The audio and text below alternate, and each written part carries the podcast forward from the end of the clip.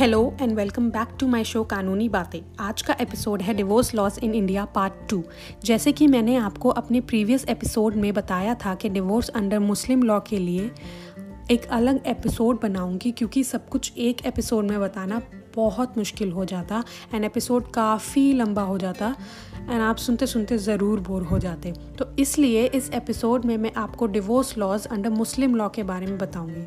मुस्लिम law में divorce को तलाक कहा जाता है। और मुस्लिम लॉ के अंदर तलाक एक हस्बैंड भी दे सकता है, एक वाइफ भी दे सकती है और दोनों हस्बैंड और वाइफ के म्यूचुअल कंसेंट से भी लिया जा सकता है। और मुस्लिम लॉ में दो तरीक़ों से डिवोर्स दिया जा सकता है, एक एक्स्ट्रा जुडिशल डिवोर्स और दूसरा जुडिशल डिवोर्स यानी एक्स्ट्रा जुडिशल डिवोर्स वो होते हैं जो इस्लाम के तरीके से लिए जाते हैं, जिसमें कोर्ट का इन्वॉल्वमेंट नहीं होता है और दूसरा तरीका जुडिशल डिवोर्स जो कोर्ट के थ्रू ही लिया जा सकता है। अब सबसे पहले बात करते हैं एक्स्ट्रा जुडिशल डिवोर्स की, जिसमें सबसे पहले टाइप है डिवोर्स बाय हस्बैंड जिसको तलाक उल सुन्नत भी कहा जाता है। और इसके आगे दो टाइप्स होते हैं, तलाक अहसन और तलाक हसन।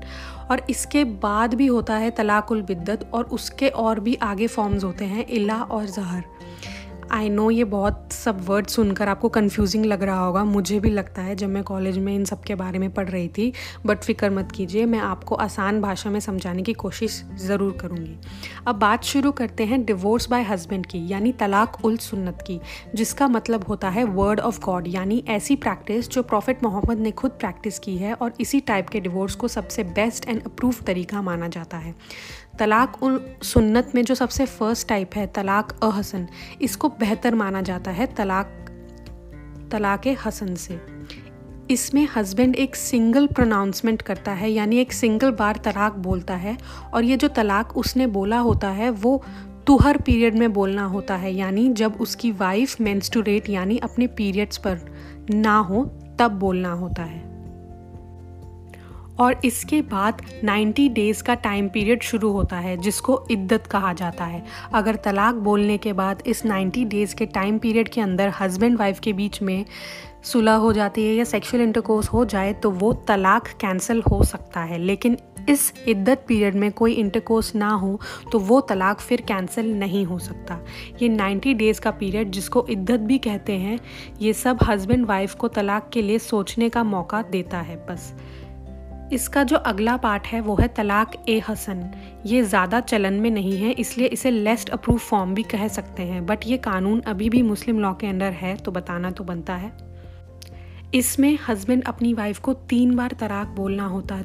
अपने हस्बैंड ने अपनी वाइफ को तीन बार तलाक बोलना होता है, तीन तुहर पीरियड में। और वही इसके बीच अगर हस्बैंड और वाइफ के बीच में कोई इंटरकोर्स नहीं होता है तो शादी अपने आप ख़त्म हो जाती है। और तुहर जैसे मैंने आपको पहले बताया, वो पीरियड जब वाइफ मैंस्टोरेट ना कर रही हो, यानी अपने पीरियड्स पर ना हो, उसको तुहर पीरियड कहा जाता है। नेक्स्ट फॉर्म ऑफ़ तलाक जो है, वो है तलाक उल बिद्दत, जो कि अब कोर्ट और गवर्नमेंट के थ्रू अनकॉन्स्टिट्यूशनल घोषित कर दिया गया है, जिसको आपने सुना भी होगा, ट्रिपल तलाक कहा जाता है, जिसमें हस्बैंड अपनी वाइफ को कैसे भी मैसेज के थ्रू कहीं भी तीन बार तलाक बोलकर छोड़ देता था।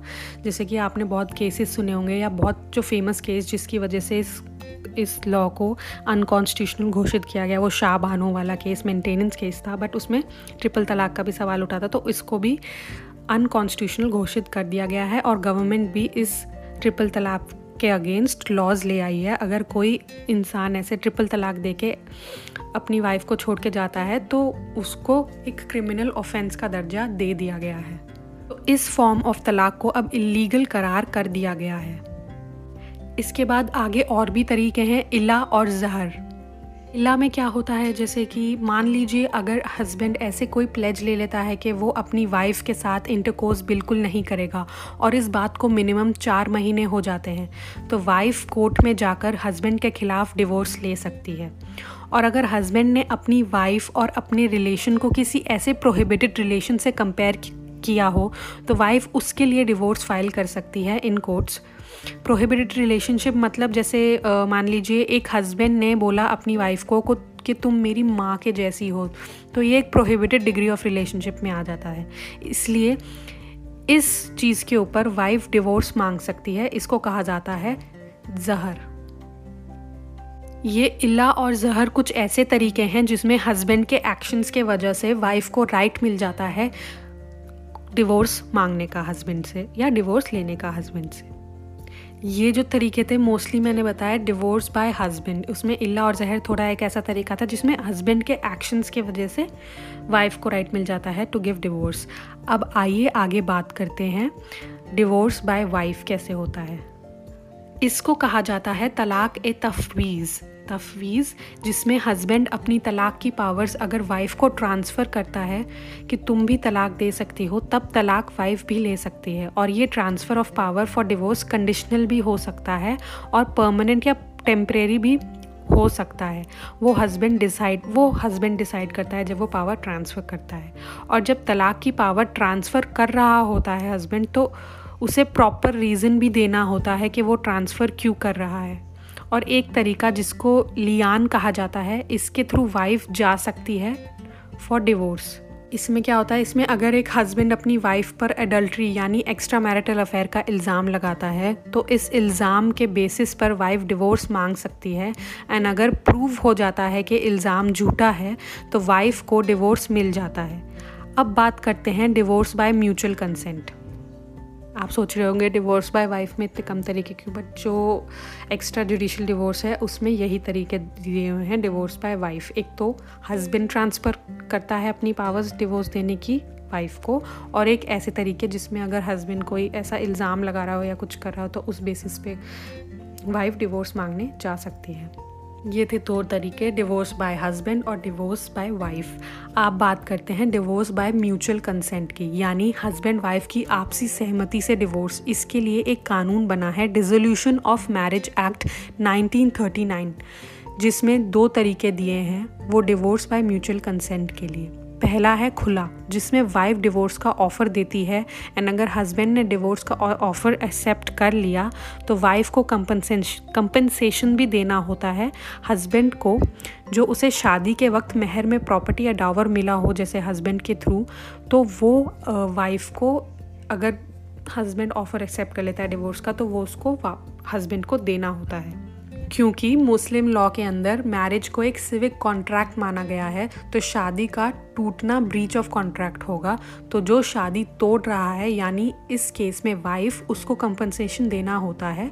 और यहाँ भी इद्दत का पीरियड ध्यान में रखा जाता है डिवोर्स का ऑफ़र जब दोनों पार्टनर्स एक्सेप्ट कर लेते हैं। और दूसरा तरीका है मुबारत जहाँ हस्बैंड वाइफ दोनों को लगता है कि वो साथ अब नहीं रह सकते हैं तो वो दोनों ही डिवोर्स के लिए जाते हैं। इसमें भी इद्दत पीरियड का ध्यान रखना होता है। और तीसरा तरीका है फ़क्स, जिसमें फस्क जिसमें I don't know I am pronouncing it right or not but फक्स F A S K H कुछ समझ लीजिए, ऐसा ही जिसमें हस्बैंड वाइफ दोनों ही साथ ना रहना चाहते हों तो वो एक काजी के पास जा सकते हैं फॉर डिवोर्स जो उनकी बात सुनकर फिर शादी को टर्मिनेट भी कर सकता है। तो ये थे वो सारे तरीके जिसमें इस्लाम के अंदर डिवोर्स के लिए जाया जा सकता है बाय हस्बैंड और बाय वाइफ अगर एक जो कानून है डिजोल्यूशन ऑफ़ मैरिज एक्ट 1939 उसके सेक्शन दो में कुछ नाइन ग्राउंड्स भी दिए हुए हैं फॉर डिवोर्स जैसे मैंने आपको प्रीवियस एपिसोड में ग्राउंड्स फॉर डिवोर्स बताए थे, जिसमें जो हस्बैंड वाइफ दोनों यूज़ कर सकते हैं, इसमें भी ऐसे कुछ ग्राउंड दिए हुए हैं फॉर डिजोल्यूशन ऑफ़ मैरिज जो मोस्टली वाइफ के लिए ही हैं। तो एब्सेंस पहला पहले जिसकी मैं बात कर रही हूँ वो है कि absence of husband for four years यानी हस्बैंड का चार साल से कुछ अता पता ना हो तो वाइफ डिवोर्स के लिए फ़ाइल कर सकती है। दूसरा ग्राउंड है failure to maintain for two years अगर हस्बैंड अपनी वाइफ के डे टू डे खर्चे भी ना उठा पा रहा हो, उसको अच्छे से तरह से मेंटेनेंस या मतलब उसका ध्यान ना रख पा रहा हो, उसके खर्चे ना उठा पा रहा हो तो और इस बात को दो साल हो गए हो, तब भी वाइफ जाके डिवोर्स के लिए फ़ाइल कर सकती है अंडर मुस्लिम लॉ तीसरा है ग्राउंड इम्प्रिजमेंट हस्बैंड को सात या सात साल से ज़्यादा की सज़ा हो गई हो तब भी वाइफ डिवोर्स के लिए फ़ाइल कर सकती है।